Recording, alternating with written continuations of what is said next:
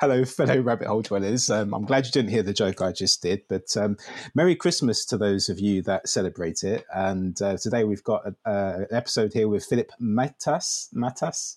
Mm-hmm. Uh, he's a journalist. He spent Matas. Thank you. He spent a lot of time in um, China. He's, he's, done a lot of um, articles uh, within the uh, e- economics of, of that region. So it was a really good, in, uh, inspiring um, conversation with him. And he, he, offered up a couple of different um, opinions um, that differ from some of the popular ones in relation to economics. And I, I took that as a, a, valuable insight. Joel, what did you get from it? I think it was a very good episode. One of those, again, where we're it feels a bit all over the place, but we just covered a lot of ground. And, um, you know, a lot of, I think the talking points where a lot of people sort of realize the same thing. Like, for example, how is a CBDC different than, you know, if we get flashed by going speeding too fast or something like this? Um, and how will it implement to the modern world and into stuff like Apple Pay, Google Pay, and these things and cash? So pretty cool. Uh, really a lot of interesting thoughts as well, and I think a good episode to listen halfway drunk on the couch after Christmas, um, or just with a big belly because you ate too much. So have right, fun, guys. Right, right. So stay merry, guys. Yeah, and stay curious. Welcome back to Rabbit Hole Stories, everyone. With uh, almost a year over in 2023, it's crazy how fast uh, time flies. We thought uh, we would also get um, someone from my end of the corner in the world on, from the German speaking area. And we today have Philipp Mattheis on. Philipp, how has your day been so far? Kind of okay, thanks. nice to meet you guys. a very German answer. The weather is just shitty, dark, and yeah. Nice, nice, nice. Um, as the name suggests, Philipp, we are here to, you know, get to listen to people's rabbit hole stories. And I'm kind of curious into your rabbit hole story and how we can then later get on into what you do today. But how did you find Bitcoin? Why did you get started in it? Why did you stuck around? Uh, maybe give us the spiel there of uh, how it actually happened. I think it was around 2013 or 14ish. So it, it, like Bitcoin appeared in the news back then. For me, the first time, that's where like I think it was a small hype. I think back then it went it went I think from I don't know twenty bucks to like two hundred or something. And you know you had you had the first media headlines. Well, well, what is this cryptocurrency? Blah blah. And and for me, I had two strings that brought me to Bitcoin. Um, one was I was I was living in Shanghai back then in China, and I was a correspondent for German Business Week, and so I had to deal a little bit more with like business stuff. And and one thing was that I, I was doing I was doing another story about capital controls in, in China because they're pretty strict there. So you I think it's still like fifty thousand US. One person is allowed to transfer uh, per year which maybe sounds like a lot of money, but you have a, a lot of millionaires. I think now, I think you have one million millionaires in China, and there's a, there's, there's a big demand for um, for people to shift their money. So so there was one thing, and, and I think there were rumors. I don't know if it, if it, was really true, but there were rumors where it said like, okay, some people use Bitcoin to um, get their wealth out of the country, and and I know now that like for many people growing up in the West, they're not really used to that, and so so like this feature of Bitcoin didn't really click. But but for me, because I was like already searching, um, doing a story about how Chinese people uh, evade capital capital controls, it, it, it, immediately clicked with me. I thought, okay, they use this, it makes sense, right? So this was, I think, a kind of important thing that for me personally to to understand the use case of Bitcoin.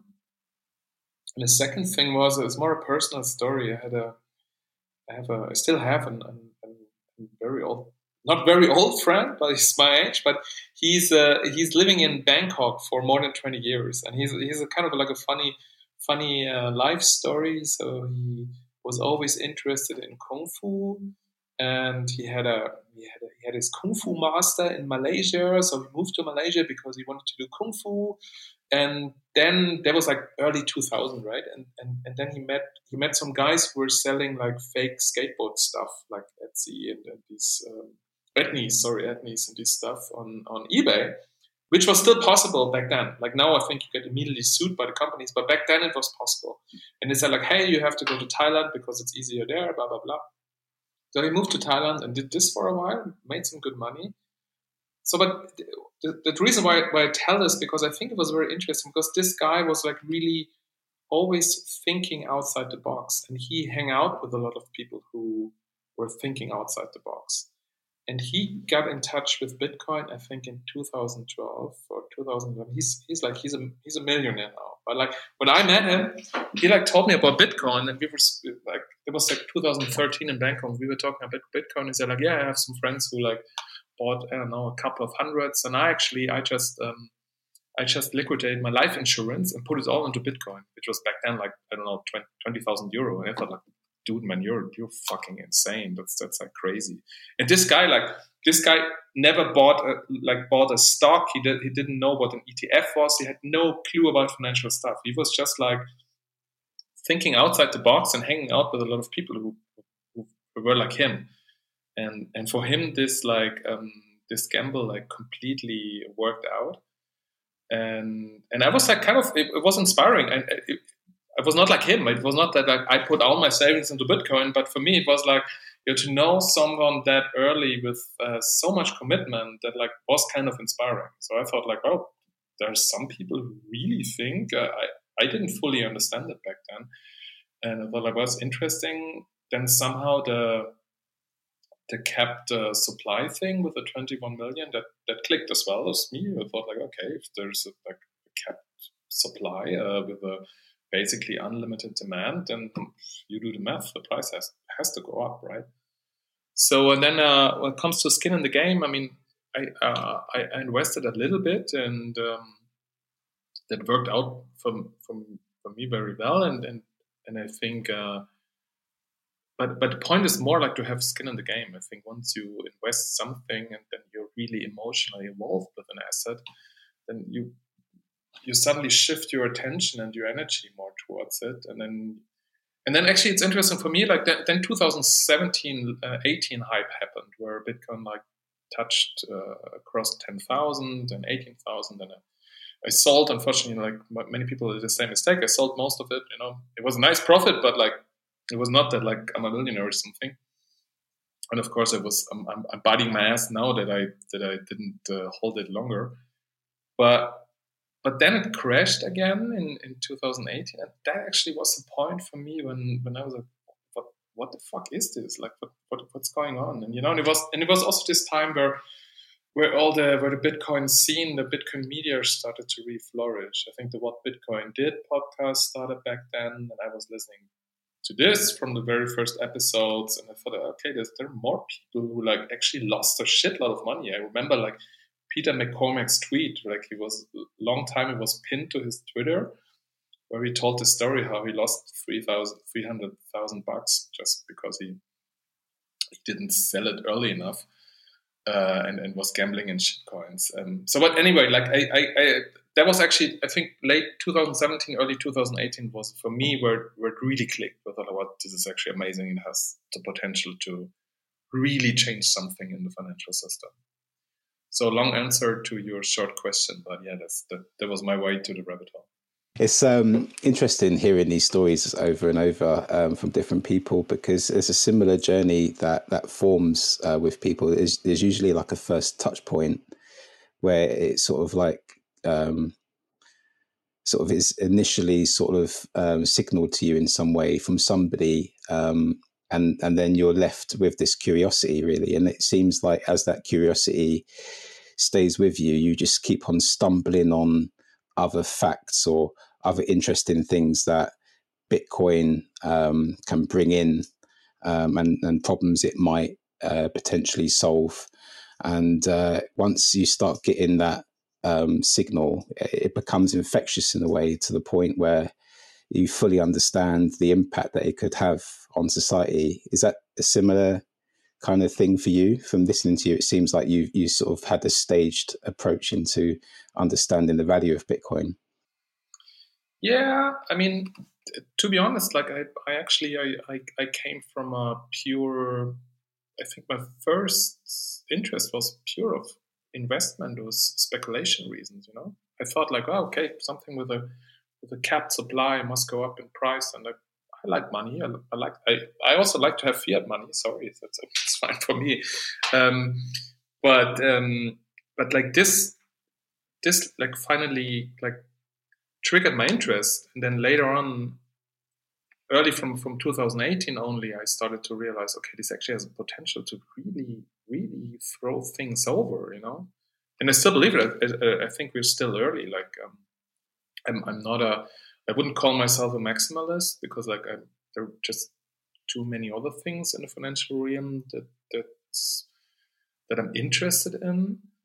But i think also it's a very special moment in in financial history to to witness the birth of a new asset which has a potential to really overthrow everything. I think this this is amazing. So like the longer I follow Bitcoin, I think the more mm. it, it, actually it uh, it unfolds, and I see more and more um, things that possibly can, can change. Definitely. Um, and you know, uh, well, I think I'm a lot of like the Bitcoin maxis miss, and uh, you know, as someone who's working for a Bitcoin only company and things, people's first touch point is mostly the number go up thing. Uh, oh, like you said, I can make money. Then it moves into something very interesting where maybe you have a lot of wealth and you go like, mm, I can just throw a couple percentages in there. Um, we're seeing this at the company now where, you know, people have very mature assets, very traditional assets. I'm not going to name them because I need to wait until the press release is out. So otherwise, I get I get a kick in the ass tomorrow on Slack. But um, you see these different phases where people go speculative. I'll put something aside. Um, maybe I'll put more aside than what other people would do, but I think it has to be a balance for it to be a viable option, right? Um, and as you said in Asia, it really was a flight to safety for people. Um, and to kind of bridge that gap, because most of your time or your work is focused on Asia and specifically how these uh, different economical principles and like how society is shaped around there. And I was always curious if we have someone on who has a lot of knowledge in this. How bad is the social credit system in China really? Because you often read these horror stories, and I go, I can see it in a city, but you know, people on the farming side of like the more farm life outside of these cities, surely there must be some diversion between these things. Um, first, it's it's it's not as easy to answer this question as you might think, because I mean, China is a very centralized system. That's true, but then again, you have many different developments going on in the provinces, and sometimes it's really hard to to see one direction. Sometimes you have developments that really contradict uh, contradict each other different provinces. Um, but I try to answer it as, as easy as possible. I, I think it's not as bad as some people paint it, but uh, it's bad. so I, it, it, it's not something that was like, okay, I don't care about it. It's, it's, it's all, all, wrong. But, but what is wrong? I mean, some experts are saying actually that um, this social credit system will never work um, as it was planned. It was planned like a real connection between like your behavior um, with with like other other data and your, your, your payment system and stuff like that. This is probably not, not never going to happen because there's not really an interest in it from um, from the government, but you have like you have certain aspects in Chinese society where it works very well. And and, and if I if what I'm going to tell you now, you, you think like you probably would say like, okay, but makes sense, why not, right? So for example, where, where they're really going to start it, or where, where actually it has started, is in traffic system. So you have you know you have a lot of EV um, electric vehicles on Chinese street. Um, these these these vehicles all connected with the WeChat thing and with your identity and with your number plate and everything. So, and if you uh, if you um, what do you call it in English when you when you drive too fast and you, you, you get a you get a ticket, this just happens automatically, right? Mean, we have these tendencies already. Also uh, in the West already, you have the the blitzer, and you, you get the, the ticket sent home immediately. So just think of this as an automated system, right?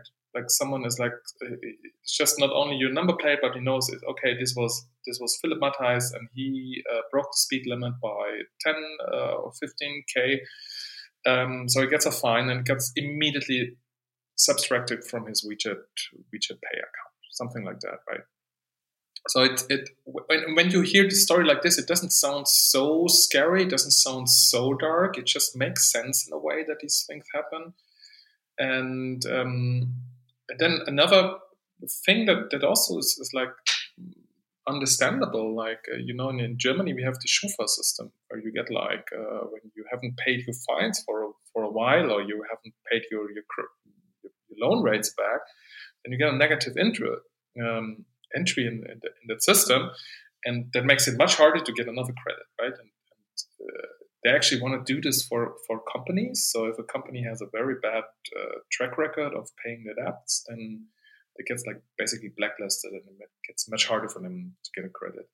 So you have you have like you have like different areas where there's a lot of optimization coming, there's a lot of digitalization coming, what is most likely, and, if I say this, I mean like 98% uh, um, probability. What is not going to happen is a combination of all these different areas into one system. I mean, this is and this is I think is a real like a a dark, uh, a, a, more like a dark fantasy uh, people have in the West. I, I, think it's I think it's not bad to you know to to sometimes paint this Black Mirror version of it in order to warn people and make them a little bit more sensitive. But you also have to keep in mind this is this is not really what's happening in China. I mean, there are a lot of bad things happening, and also if you, if you take a look at Xinjiang, where they um, where they have these facial recognition cameras uh, for the Uyghurs and all this stuff. So there are a lot of bad things happen, but probably it will never be integrated into one system, and thus the the Black Mirror fantasy people have is is most likely um, exaggerated. It's um, valuable, and um, thank you for your insights and perspectives because you know you, you you were out there and you you've seen it firsthand, but you often do get sort of like this demonized view of the East, and um, some of that might be um, gilded by the propaganda of the West and uh, the way that we view uh, economic systems globally. And, you know, yeah, you do hear the sort of comparisons um, being drawn or people using the narratives of social credit scores and how that ties into CBDCs. Um, but you, you make a good point in the in the regard of well, we are under surveillance in the West, right? We don't really sort of acknowledge that, and we, we, we could sort of easily say the same for, for us over here. Like, for instance, in London, um, I think London is like the CCTV capital of Europe or something. You can't even sort of pick your nose or uh, without a camera capturing you somewhere. Something in the region of like 10 million um, surveilled cameras um, at any one go in, in London. So, you know, it's easy to sort of like go, oh, over there's the problem and this is where it's going to originate. But um, how, how do you see sort of um, CBC, CBDCs and social credit scores? Um, do you think they're sort of intertwined somehow, or do you think that's like a false um, segue into how we're going to move into economics within the future?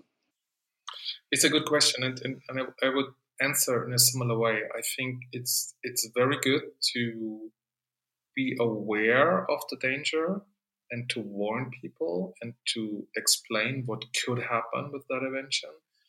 But at the same time, I think you have to be a little bit realistic as well. I mean, at the moment, neither in the ECB nor in China nor anywhere else is like a 100% CBDC system planned. I mean, you know, the, the EC plan, ECB is planning with 3,000 euro and they explicitly say there's going to be a parallel system to cash and two other forms. And and same same in China. Like at the moment, no one is really planning a hundred percent CBDC system. Now, of course, you could argue, well, okay, that's how they start, and then they want to move to that. Yes, there's a danger, and I think people should aware be aware of it. And I think also it's a it's a good thing to have a mm, a stronger public debate about it. What could happen? I think that's that's really um, that's something we you always could appreciate. But on the other hand, there there are no like clear signs that there's a CBDC, a full CBDC system coming, which also is connected to a social credit system. This is this is just not on the table in any country at the moment. Right? How do you see um, WeChat being sort of um, factored into this discussion? Because I know WeChat is like a, a, platform where people can sort of make payments to each other, right? Um, is it necessary to even have a CBDC when people are already on this platform?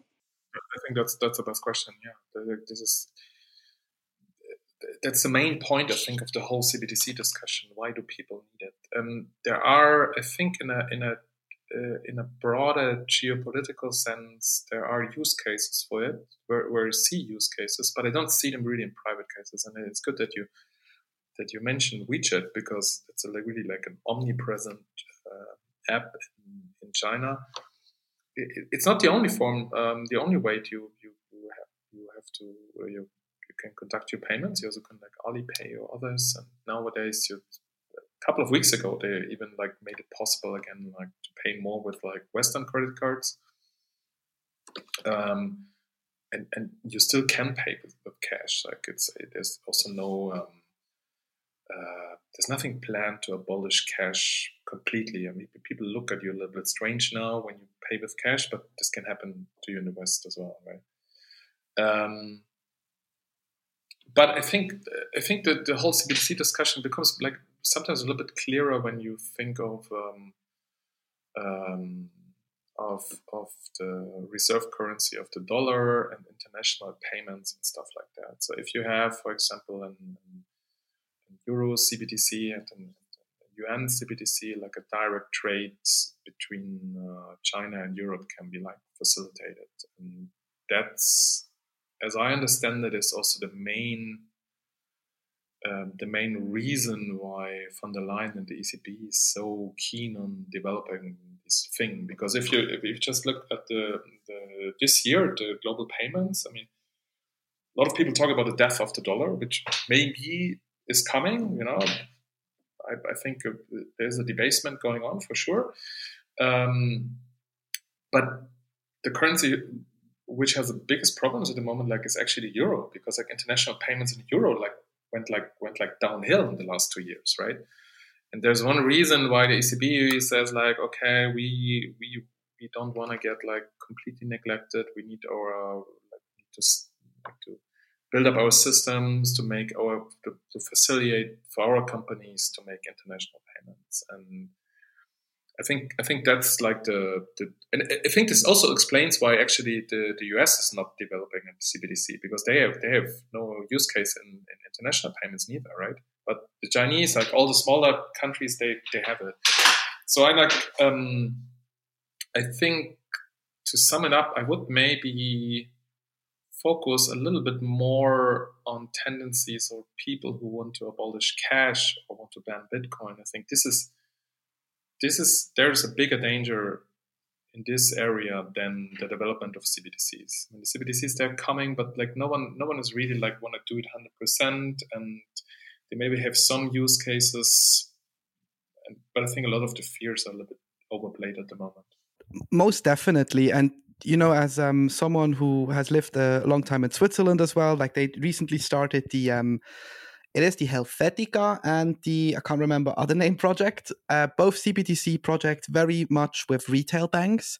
They approached 34 banks. Two of them said, "Yeah, we're in it," and the remaining 32 was basically like, "Fuck off, um, we're not gonna waste time with this." Uh, because I think what most central banks don't realize is how actually outdated also banks are in itself and how hard it is for them to even now accept modern payments. Like, you know, we have Apple, Google Pay over here.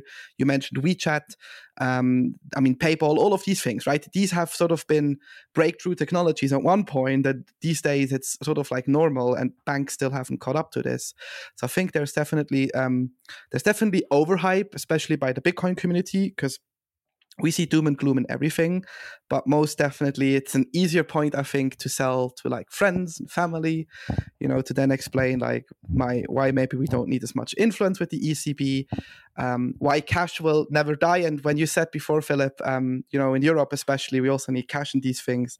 I'm like, yeah, how else would European um, committee people uh, have 600k at home or you know sort of find ways to to bend the rules a bit. Um, so i think that there's a there's a mix of fear and overlays there.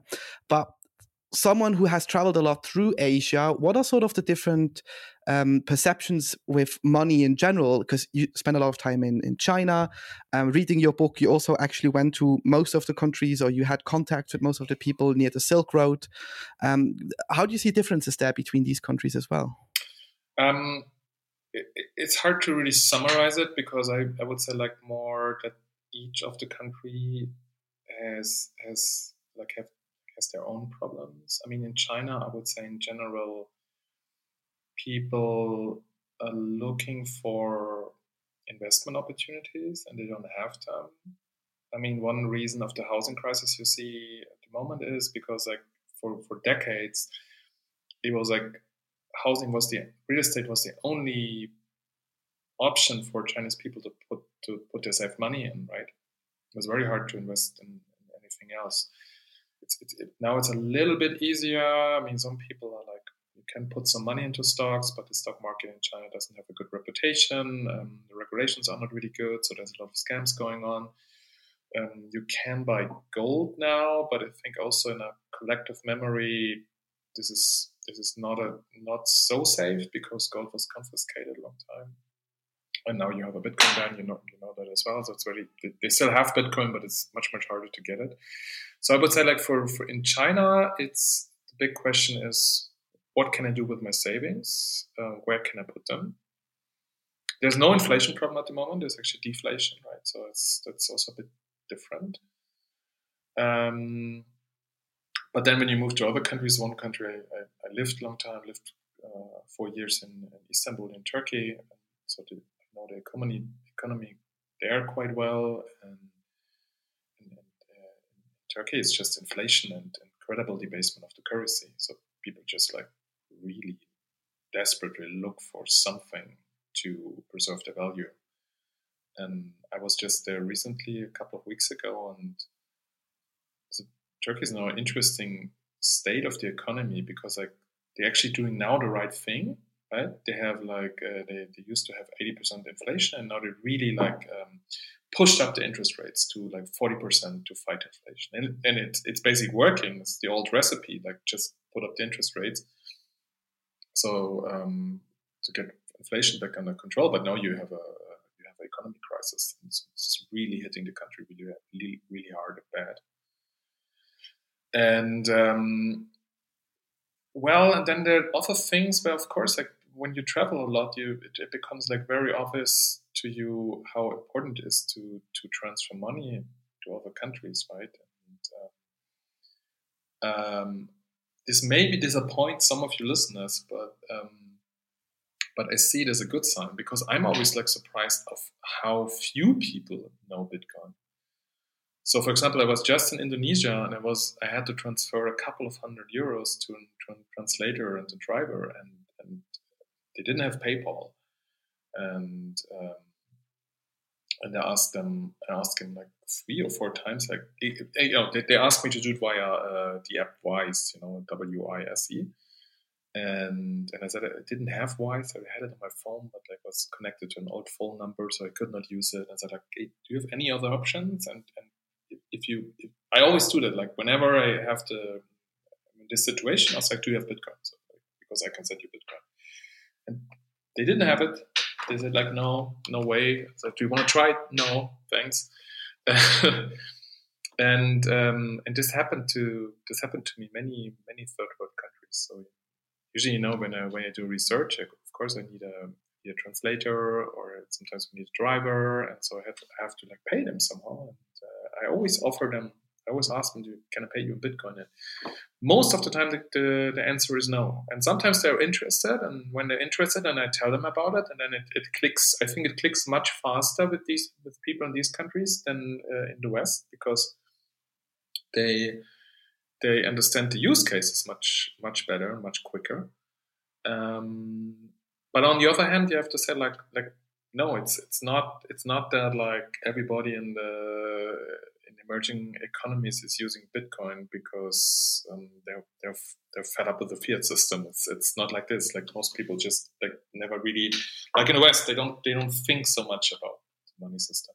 And I think it's it it kind of leads into the next topics very nicely. So it's a good um, it's a good transition there. Um, we see this in the Bitcoin centric media a lot. You know, um, just clickbaity stuff like I don't know, crypto wallet or a bank now accepts crypto custody solutions, so it becomes bank now accepts Bitcoin custody solutions. Like, yeah, Bitcoin may be like the biggest driver of them all because like the most established uh, for banks, especially important, biggest market cap and all these things. But you know, they still want to get Ethereum and all of these other coins in because that's how banks make money, right? By charging a lot of fees.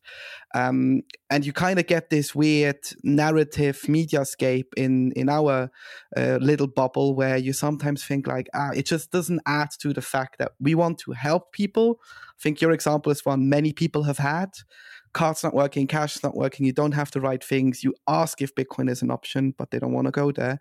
Um, but if they then i just imagine if they look at us and they go like well these guys claim for example that bloomberg said bitcoin's going to 500k if you actually read the article it's just quoted some of the crazy guys on twitter so like you know okay good job everyone um, of actually reporting on the truth like reporting what's going on um, but for you as someone who's also working in the media industry uh, and as I would say, as a Bitcoiner, how has that life been like? Because for a lot of us, it's frustrating. You see these articles, um, you want to help out, you can't.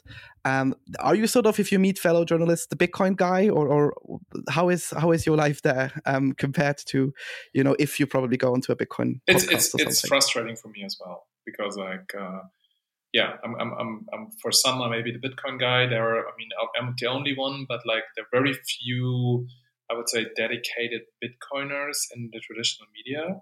I mean, you, probably all know uh, Ijoma Mangold. Like he, I think, did a did a big uh, service to the Bitcoin community by like bringing the topic into the the feuilleton and the and like the the high culture scene.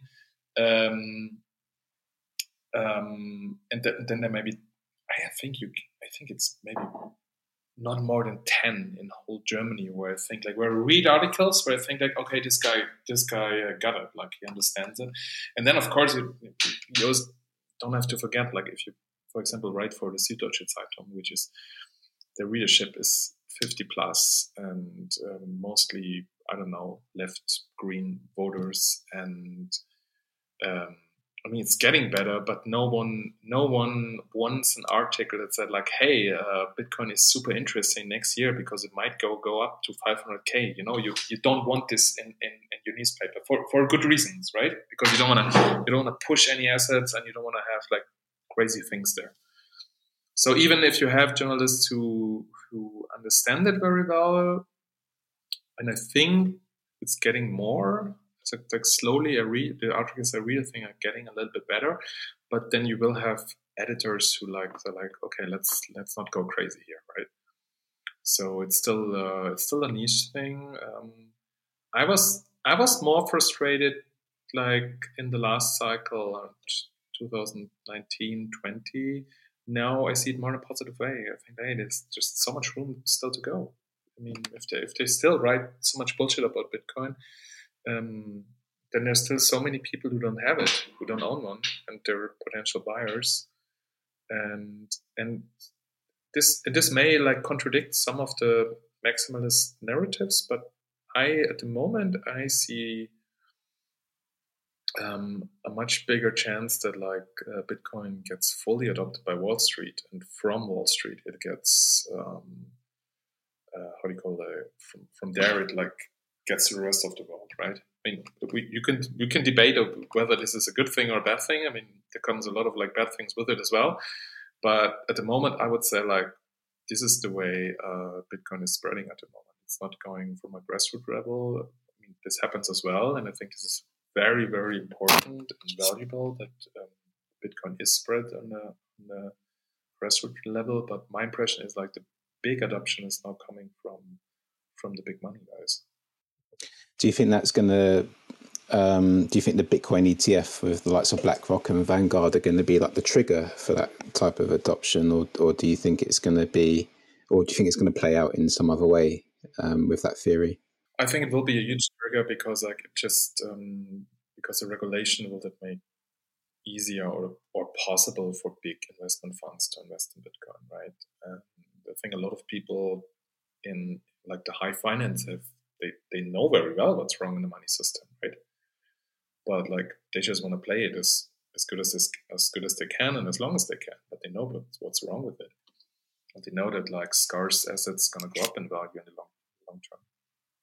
So I think this will be a catalyst for Bitcoin price, or you know, at the moment you can argue it's maybe front run already. Then could be like a buy the rumor, sell the news to win. But let's see. But I think in the long term, I think more money will come into Bitcoin with this ETF. And, but on the other hand, I mean, you see it in like in like uh, beer um, uh, beer markets. I think the it's it's the small hodlers who who keep the price somehow stable, who create a floor with their with their DCA uh, basically to to let it not go to zero. I mean, if you if someone says like Bitcoin going to go to zero, then like not in the next couple of years because you have more and more hodlers who who have their DCAs running and they're buying, they're buying all the time. I think I think this is also very important for Bitcoin and and yeah, and then I think it's also also this this I mean Bitcoin for me was also like a media revolution. There's so many podcasts and, and, and publications sprung up, and I mean they like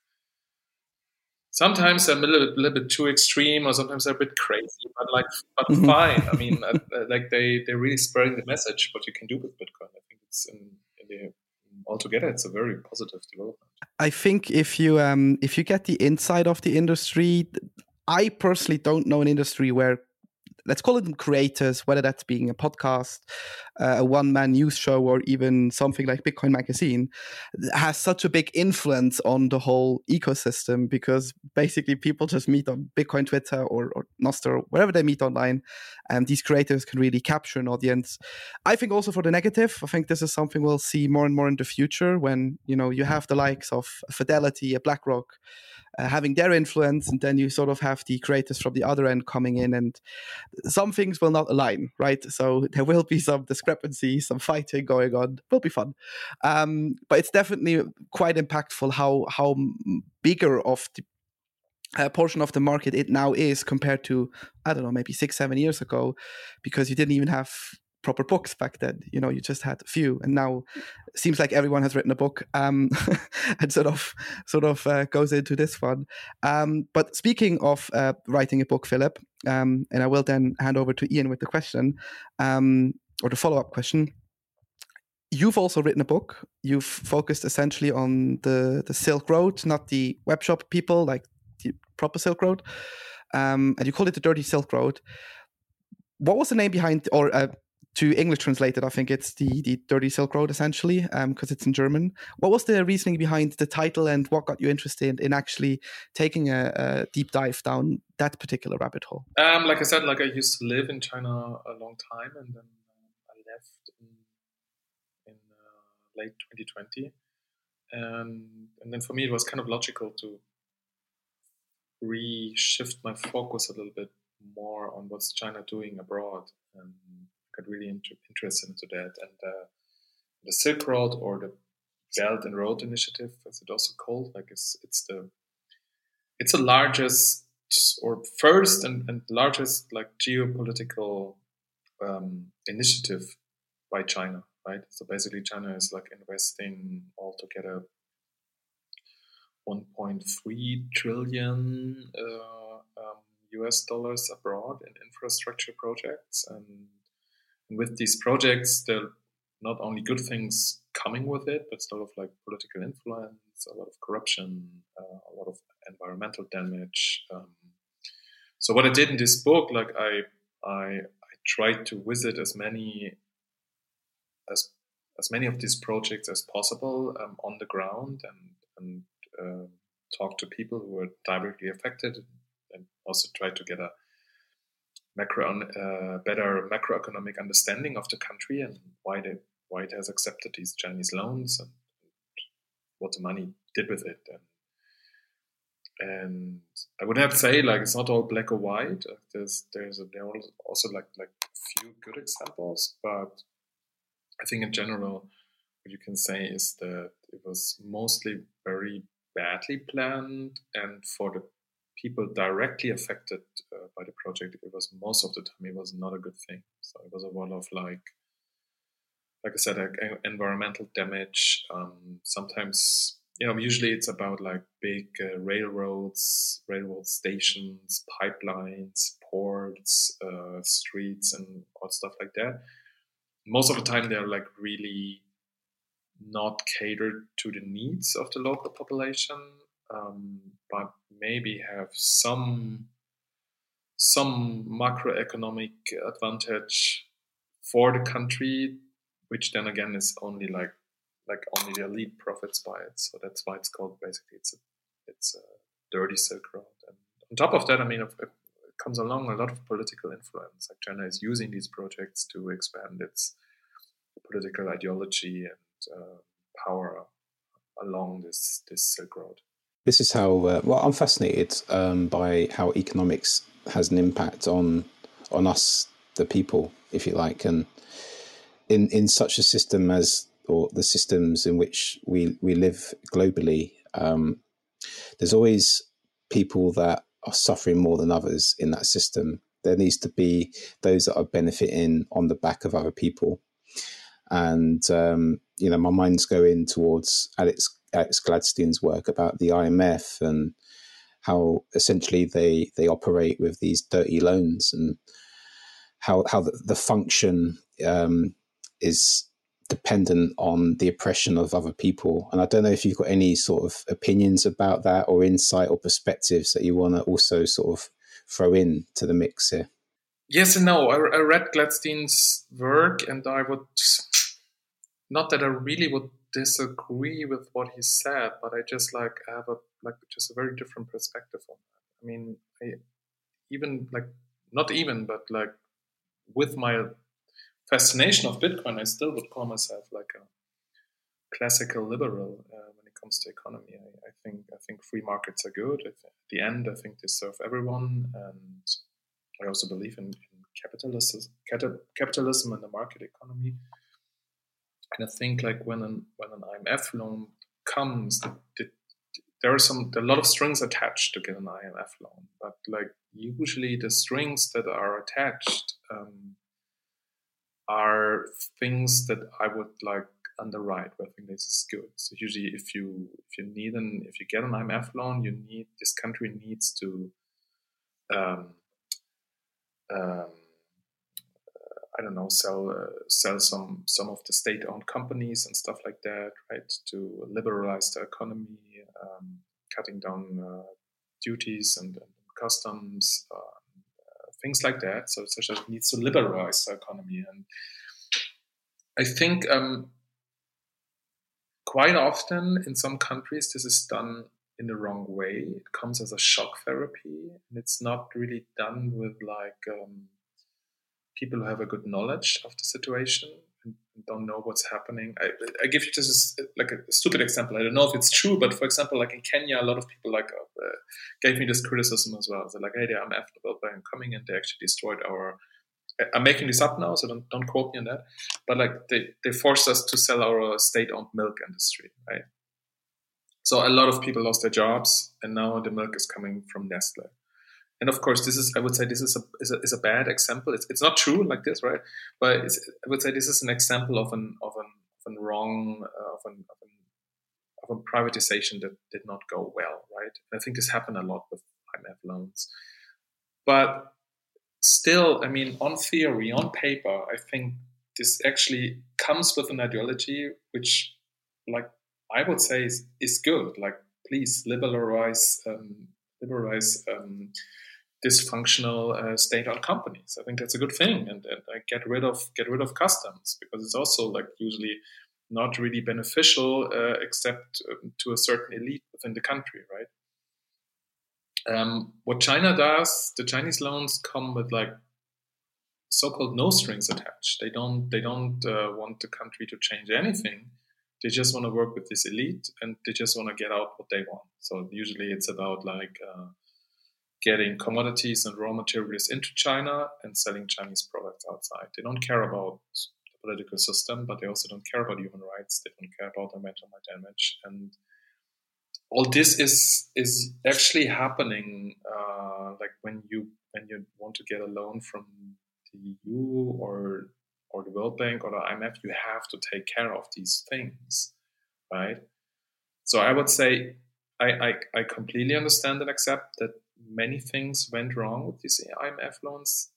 But if you ask me, what is better, um, get a loan from China or get it from the IMF? I still would say like the, the IMF um, and World Bank's loans are the, are the better option for many countries.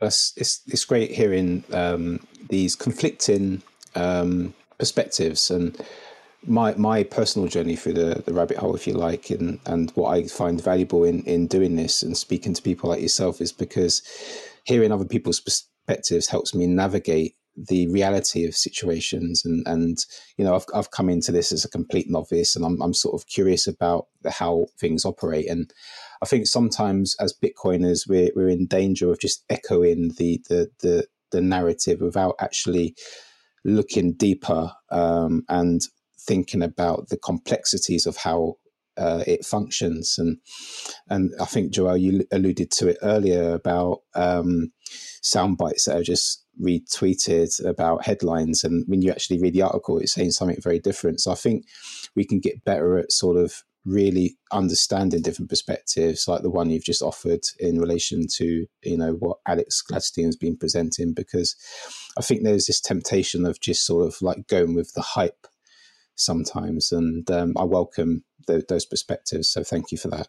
Um, but as we walk in um, towards the end of the show, uh, we usually end our show with the All Roads Lead Back to Bitcoin challenge, and um, we're, we're trying to sort of put a challenge at the end of each of our episodes, and we're going to give you a word. And somehow, Philipp, we're going, you're going to have to try and relate that word back to Bitcoin.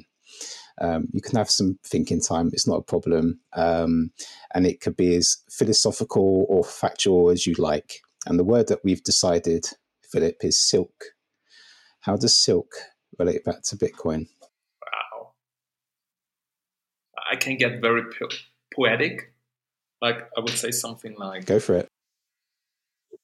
Among all the different forms of money, uh, Bitcoin is the silk of money okay. because it's very soft and yeah. transparent and almost not like how do you say um, you think it's not there but it's there jesus you, you get you get like weird things out of me Mate, have you, if you've watched any of our shows, you realise the, the weird things come from me mainly. So you're in good company. mostly mostly the philosophical rant when I'm done editing. I go like oh, Ian why did you do it again? But um, yeah that's part of the show. Um, no that's interesting. I was more going off silk for a long time used to something be um, I wouldn't call it like the thing like maybe gold used to be but you know it was also sort of a medium of exchange in certain areas along the Silk Road and essentially it was part of why it was called the Silk Road. So that was sort of my thinking. But like, yeah, actually has a actually has a nice point. Uh, thank you for that. And with that proving that there is actually a way that everything can still lead to uh, Bitcoin. Um, but I don't want to overstay and uh, you know uh, keep you on too long, uh, Philipp. Before we leave, is there anything you want to keep with the or send out to the listeners? Uh, you know, where can people find you online? What's the best place? Uh, the stage is yours, essentially. Um, yeah, as, as, as, you mentioned, like most of my work is uh, is in German, um, but you can find me on Twitter with my with my full name, um, link, and there I sometimes post in in English as well, but mostly it's German. I have my Substack, which is called Bling Bling. Uh, uh, .substack.com. Unfortunately, it's in German, but this is the place where I try to connect um, everything we were just talking about. So it's a lot about Bitcoin. It's also a lot about geopolitics, Asia, um, emerging economies, uh, and their challenges. So that's that's the that's the best place where I connect all the dots. And sometimes I also like publish like parts of my research or parts of my uh, book there. Perfect. We'll definitely link everything in the show notes below. Uh, Philipp, thank you from my end for talking to us. It was fascinating diving in all of these different aspects. It felt like we've really been all around the world, starting in Asia, coming to Europe, and even mentioning a bit the American way. Um, well, you're a guest of the show now, so you're welcome back anytime. And um, also, a big thanks for all the listeners. As always, guys, stay curious. It was great talking to you guys. Thank you very much.